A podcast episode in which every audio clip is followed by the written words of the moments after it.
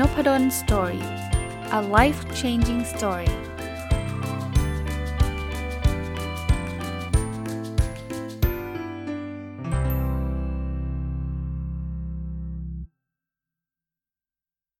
วัสดีครับ ยินดีต้อนรับเข้าสู่นพดล story podcast นะครับ วันนี้นะถ้าฟังตรงวันน่าจะเป็นเช้าวันศุกร์นะก็หยิบหนังสือเล่มหนึ่งบางๆนะครับอ่านเพลินๆ แต่ว่าได้ได้ความรู้ดีนะครับ ชื่อ systematic laziness ขี้เกียจอย่างสร้างสรรค์ขยันแบบมีทิศทางนะครับที่วันก่อนได้มีโอกาสไปเดินร้านหนังสือมานะครับ เพลินไปจริงๆ ไม่ได้ไปห้างไปอะไรเลยนะครับ ไปเหมือนกับไปที่ธนาคารนะครับ แล้วมันมีร้านหนังสืออยู่ข้างๆ ก็เลยแวะไปนะครับ ก็เห็นเล่มนี้มันชื่อประหลาดดีนะว่าเอ๊ะขี้เกียจแล้วมันดียังไงสร้างสรรค์ยังไงอะไรเงี้ยแล้วประกอบกับหนังสือก็ไม่หนามากนักนะครับ ก็เลยซื้อมาพลิกๆดูแล้วมันเออไอเดียดีเนาะเลยซื้อมา เพิ่งเพิ่งรู้นะครับว่าคนเขียนนั่นคือ เจ้าของเพจพี่เอ็ดเจ็ดวิ แล้วก็ผู้ร่วมก่อตั้งเพจเสือร้องไห้เนาะก็ถ้าใครติดตามนะครับเพจนี้ดังมากนะดังมาก ผมชอบคุณคุณเอ็ดเอ็ดดี้เนี่ยนะฮะตั้งแต่ตอนที่เจอกัน ผมเคยได้ไปขึ้นเวทีเดียวกับคุณเอ็ดดี้นะครับเป็นเวทีที่แบบว่าโอ้โห ต้องเรียกว่าผมไม่ควรไปขึ้นอะคือเขาเขาเขาเหมือนกับ ให้มาแชร์ว่าทำเพจยังไงให้ดังอะซึ่งตัวเองเนี่ยคือแบบโอ้โหหลักเพจผมมันหลักยังไม่ถึงแสนด้วยซ้ำนะหลัก 40,000 50,000 นะเอาเพจนพดล story ถ้าเอาเพจ performance measurement ก็ประมาณ 60,000 อะไรเงี้ย มันก็ไม่ได้เยอะแยะอะไรนะ แต่คุณเอ็ดดี้เขาเป็นล้านนะ ผมขึ้นไปผมยังคุยเล่น ๆ เลยว่าเออค่าเฉลี่ยของเพจเราเนี่ยก็ก็เป็นล้านเนาะแต่ค่าเฉลี่ยคือคุณเอ็ดดี้เขาเอาไปหมดนั่นแหละก็คือไปไปแอบเฉลี่ยกับเขานะครับ แต่ผมก็บอกตรงๆนะว่าของผมมันแค่สี่ห้าหมื่นนะเพจผมก็คนละคนละแนว แต่แต่คุณเอ็ดดี้เป็นคนที่ถ่อมตัวแล้วก็จะเรียกว่ามีอัธยาศัยดีมากนะก็นั่งคุยกัน แล้วผมก็ติดตามมาตลอดนะผมชอบการรีวิวทั้งนั้นนี่เป็นโฆษณานะที่คุณเอ็ดดี้ทำคล้ายๆเป็นแรปเป็นอะไรเงี้ย เออสนุกดีอะกลับมาที่หนังสือเล่มนี้ครับ ผมว่าเล่มนี้เนี่ยได้ไอเดียเพียบเลยนะครับคำชื่อภาษาอังกฤษชื่อ systematic laziness ก็ถ้าแปลเป็นไทยก็คือ เราจะขี้เกียจแบบแบบเป็นระบบยังไงนะครับอ๋อลืมบอกชื่อจริงคุณเอ็ดดี้นะครับ ญาณวุฒิจรรยหาญนะครับ แต่ถ้าพูดชื่อแบบนี้ก็จะเรียกว่าอะไรครับคนส่วนใหญ่ก็อาจจะไม่ค่อยรู้จักกันนะอะผมผมหยิบอ่านหนังสือเล่มนี้มาพลิกอ่านดูเนี่ย ก็จะเป็นคล้ายๆ มีรูปมีอะไรต่างๆนะครับ แต่ดูแล้วก็เพลินนะครับอะเริ่มต้นข้อคิดอันแรกนะเขาบอก lazy เท่ากับ energy efficiency แปลว่าจริงๆ ความขี้เกียจเนี่ยมันเป็นธรรมชาตินะ ที่ทำให้เราเนี่ยสามารถเซฟพลังงานเรา energy efficiency ก็เหมือนกับมันใช้พลังงานอย่างมีประสิทธิภาพ คุณลองคิดนะครับ ถ้าเกิดคุณขยันมันทุกเรื่องอะทุกอย่างฉันขยันหมดเลยอะ เราก็เบิร์นเอาเราก็เหนื่อยเหนื่อยเลยเพราะนั้นเนี่ยบางทีเราต้องดูเป้าหมายของเราก่อนว่าเป้าหมายเราคืออะไร แล้วอะไรที่มันทำให้เราไปตามเป้าหมายขยันเลยครับ แต่อะไรที่ไม่ใช่นำไปสู่เป้าหมายเราเนี่ยอาจจะไม่จำเป็นต้องขยัน แล้วจริงๆ ไม่ควรต้องขยันด้วย เพราะว่า energy หรือพลังงานเรามี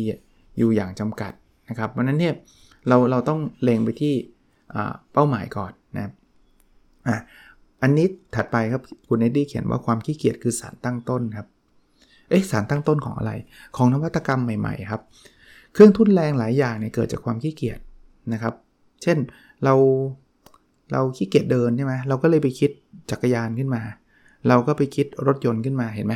ถ้าเราไม่ขี้เกียจเดินหรือป่านนี้เราก็คงเป็นเป็นมนุษย์ที่ยังเดินกันเป็นหลักอะเนาะแต่ตอนนี้เรามีรถเรามีเครื่องบินเรามีเรือเนี่ยมันเกิดขึ้นจากความขี้เกียจนะครับ อย่างเงี้ยนะครับ เราขี้เกียจเขียนเราก็เลยมีปรินเตอร์ขึ้นมานะครับ เราขี้เกียจลุกเราก็เลยมีรีโมทเราขี้เกียจขึ้นบันไดก็เลยมีบันไดเลื่อนสังเกตไหมฮะเนี่ยคือคือสารตั้งต้นเนาะถัดไปครับเขาบอกว่าขี้เกียจอย่างมีระบบคืออะไร มันคือการตั้งคำถามก่อนว่าไอ้ที่เราทำอยู่เนี่ยอะไรบ้างที่มันตัดทิ้งได้ ผมชอบคำนี้นะคือมันไม่ใช่ต้องต้องทำทุกเรื่องไงอะไรบ้างที่จำเป็นต้องทำนะครับ แล้วถ้าไอ้เฉพาะจำเป็นต้องทำเนี่ยมีอะไรบ้างที่ทำให้มันง่ายขึ้นได้ไหม นะครับ ผมว่าอันนี้เป็นเป็นสิ่งที่เราไม่เคยถามตัวเองอะ่ะบางทีเราก็ทำทำทำทำทำทำไปนะครับ คุณเอ็ดดี้ก็เล่าถึงเรื่องของของอคุณเอ็ดดี้เองประกอบมาด้วยนะในในสิ่งพวกนี้นะครับ ยกตัวอย่างเช่น บอกขี้เกียจแนะนำตัวทำไง ไม่งั้นต้องแนะนำตัวแนะนำตัวเขาบอกให้ทำแบรนดิ้ง branding ก็คือเหมือนกับเป็นจะเรียกว่าอะไรอะเป็น สัญลักษณ์ของตัวเองเป็นตรายี่ห้อของตัวเองนะครับโผล่หน้ามาก็รู้แล้วว่า อ๋อ ถ้าเอ็ดดี้มาเนี่ยจะจะเจออะไรนะครับ อย่างนี้คือ branding นะนั้นไม่ต้องไปแนะนำตัวเยอะนะครับว่าโอ้ผมชื่อนี้ทำอะไรยังไงนะครับ ถ้าเราทำแบรนด์ได้เนี่ยทุกคนเห็นแล้วนึกนึกออกเหมือนเหมือนพี่โน้ตอุดมอะใช่ไหมเราเราเข้าไปเราเราก็รู้อยู่แล้วว่าเรา expect จะเจออะไรใช่ปะเราไม่ต้องแบบให้พี่โน้ตมาเล่าผมชื่ออุดมแต้พาณิชย์ครับ ผมเป็น speaker เป็นอะไรไม่ต้องเลยถูกปะอ่าอีกอันหนึ่งครับคุณเอ็ดดี้เขียนบอกขี้เกียจแข่งให้เปิดเลนใหม่นะเขาบอกว่าถ้าสมมติเราจะไปแข่งวิ่งร้อยเมตรเนี่ยวิ่งยังไงก็แพ้นะ เจอยูเซนโบลต์ วิ่งแพ้ ลองคิดใหม่ว่าเราวิ่งแล้วฮูลาฮูปไปด้วยได้ไหมวิ่งแล้ว moonwalk ไปด้วยได้ไหมวิ่งแล้วแบกน้ำหนักร้อยปอนด์ไปด้วยได้ไหมหรือวิ่งแล้วเอาบอลเลี้ยงไปบนหัวด้วยได้ไหมอย่างเงี้ยเราก็เปิดเลนใหม่ใช่ไหมเราก็อาจจะเป็นผู้ชนะบางคนบอกเฮ้ย เราเปิดอย่างนั้นมัน มันจะได้เหรอคุณเอ็ดดี้บอกที่เมื่อกี้พูดนะ วิ่งแล้วฮูลาฮูปวิ่งแล้ว moonwalk วิ่งแล้วแบกน้ำหนักร้อยปอนด์หรือว่าวิ่งแล้วเลี้ยงบอลอยู่บนหัวเนี่ยมีสถิติโลกทุกอันนะครับ เออ เพราะนั้นเนี่ยถ้าเรารู้ว่าเราแพ้ในเลนนี้ลองหาอะไรใหม่ ๆนะครับ อีกอันคือขี้เกียจทำก็ให้คนอื่นทำเออชอบนะครับ คือจริง ๆ ก็บอกมีร้านก๋วยเตี๋ยวอร่อยๆหลายหลายร้านเลยนะ ที่ไม่ได้ทำเส้นก๋วยเตี๋ยวเอง คือไม่ใช่ว่าเราจะต้องทำมันทุกเรื่องทุกอย่างไม่จำเป็นนะครับ แล้วถ้าเราทำพวกนี้นะ อย่างที่เมื่อกี้เล่าให้ฟังเนี่ย ผลตอบแทนของความขี้เกียจคืออะไรรู้ไหมคือสิ่งที่เราจะได้กลับมาครับทรัพยากร พลังงานเวลาเขาบอกว่าคุณจะเอากลับมาแล้วคุณจะไปนอนเล่นก็ได้ คุณเอาเวลาพลังงานทรัพยากรกลับมา แล้วคุณจะเอาไปทำเอาไปคิดสร้างงานอื่นๆทำให้งานอื่นง่ายขึ้นก็ได้นะครับ อย่างนี้ครับคือลักษณะของการขี้เกียจอย่างเป็นระบบนะ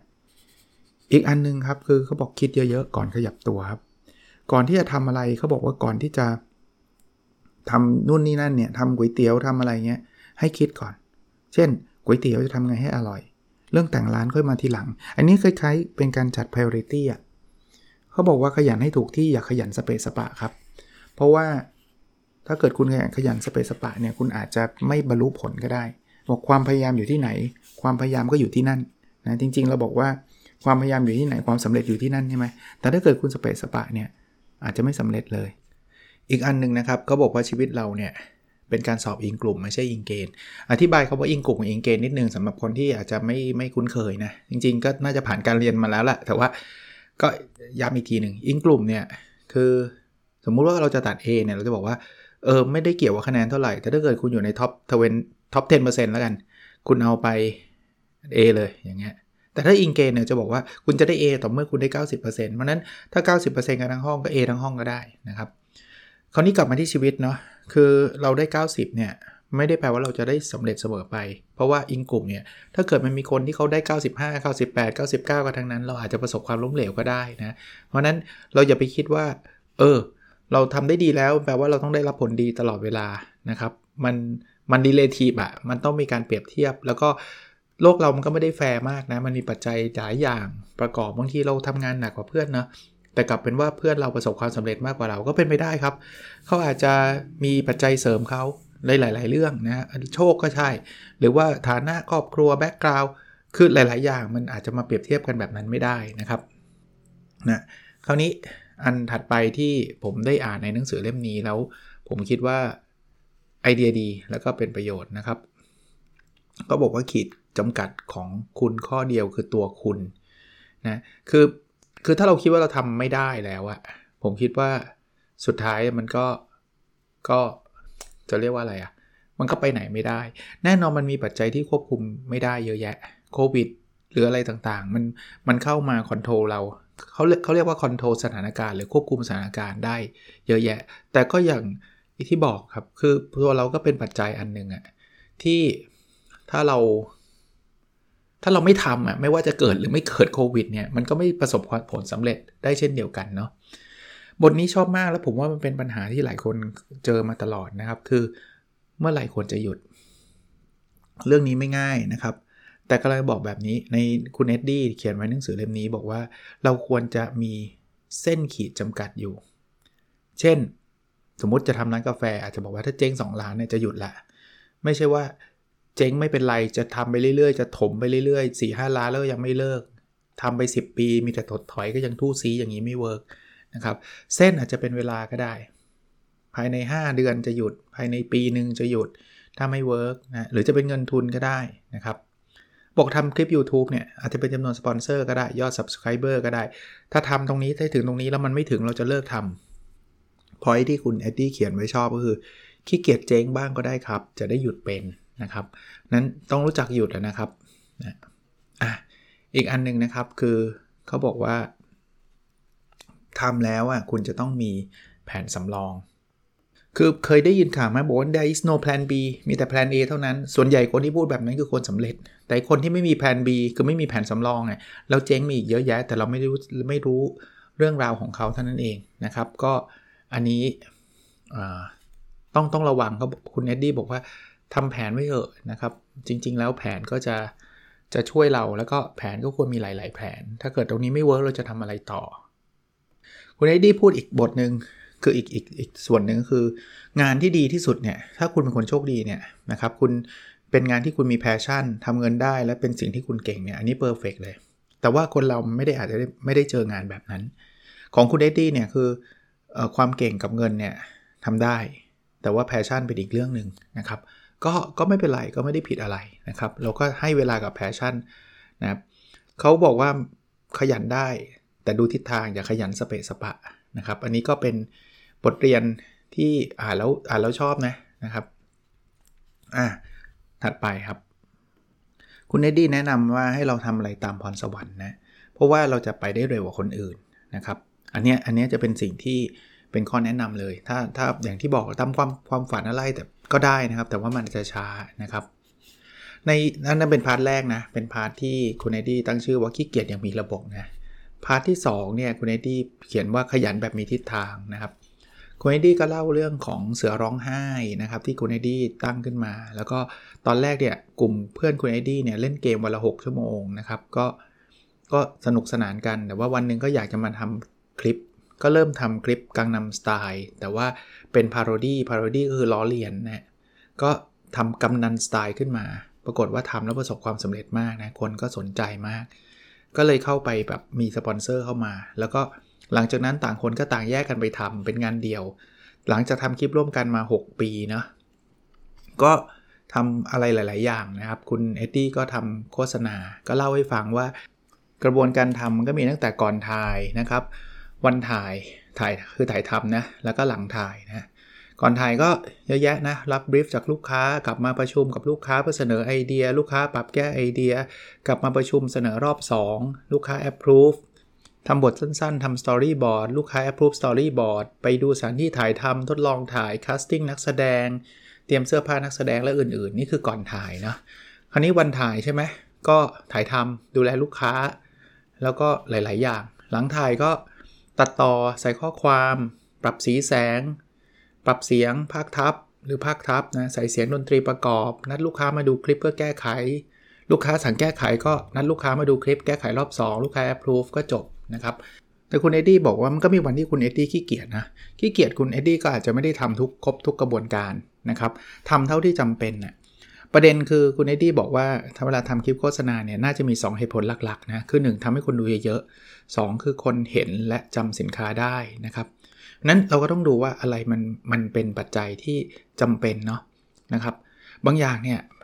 ภาพสวยอาจจะไม่ใช่ปัจจัยสำคัญที่ทำให้คนดูเยอะนะครับเสียงคมชัดอาจจะไม่เกี่ยวนะครับ สิ่งจำเป็นถ้าเกิดเราอยากให้คนดูเยอะๆ ก็อาจจะเป็นเรื่องของเนื้อหานะครับ เขาบอกว่าเนื้อหาดีเนี่ยบางทีถ่ายมาแย่คนก็ยังอยากดู ไม่มีเสียงคนก็ดูนะ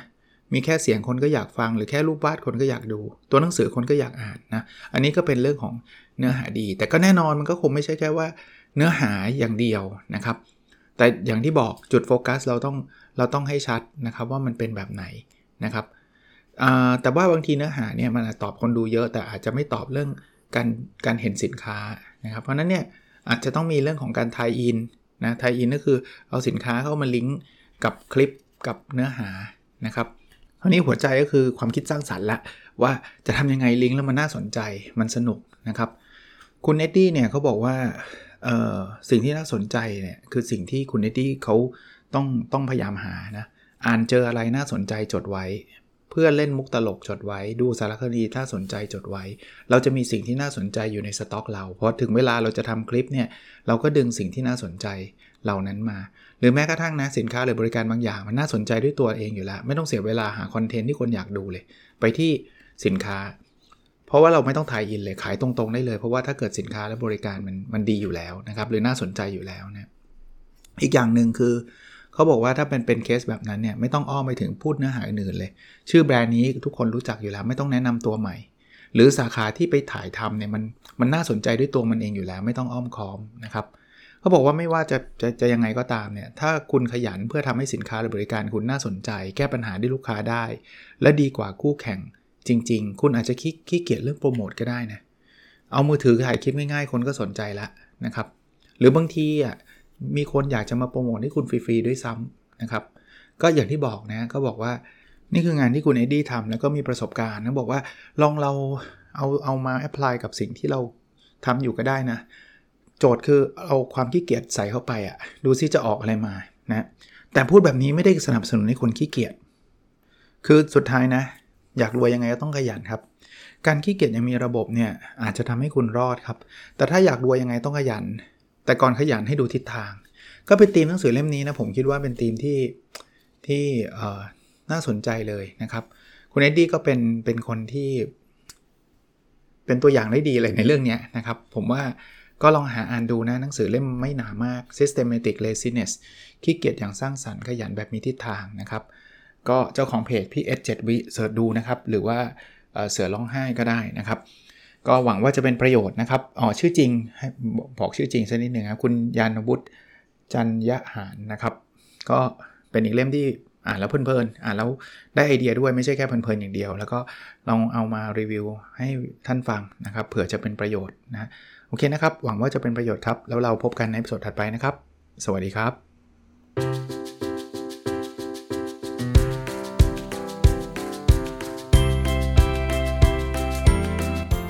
n o p a d o n Story a life changing story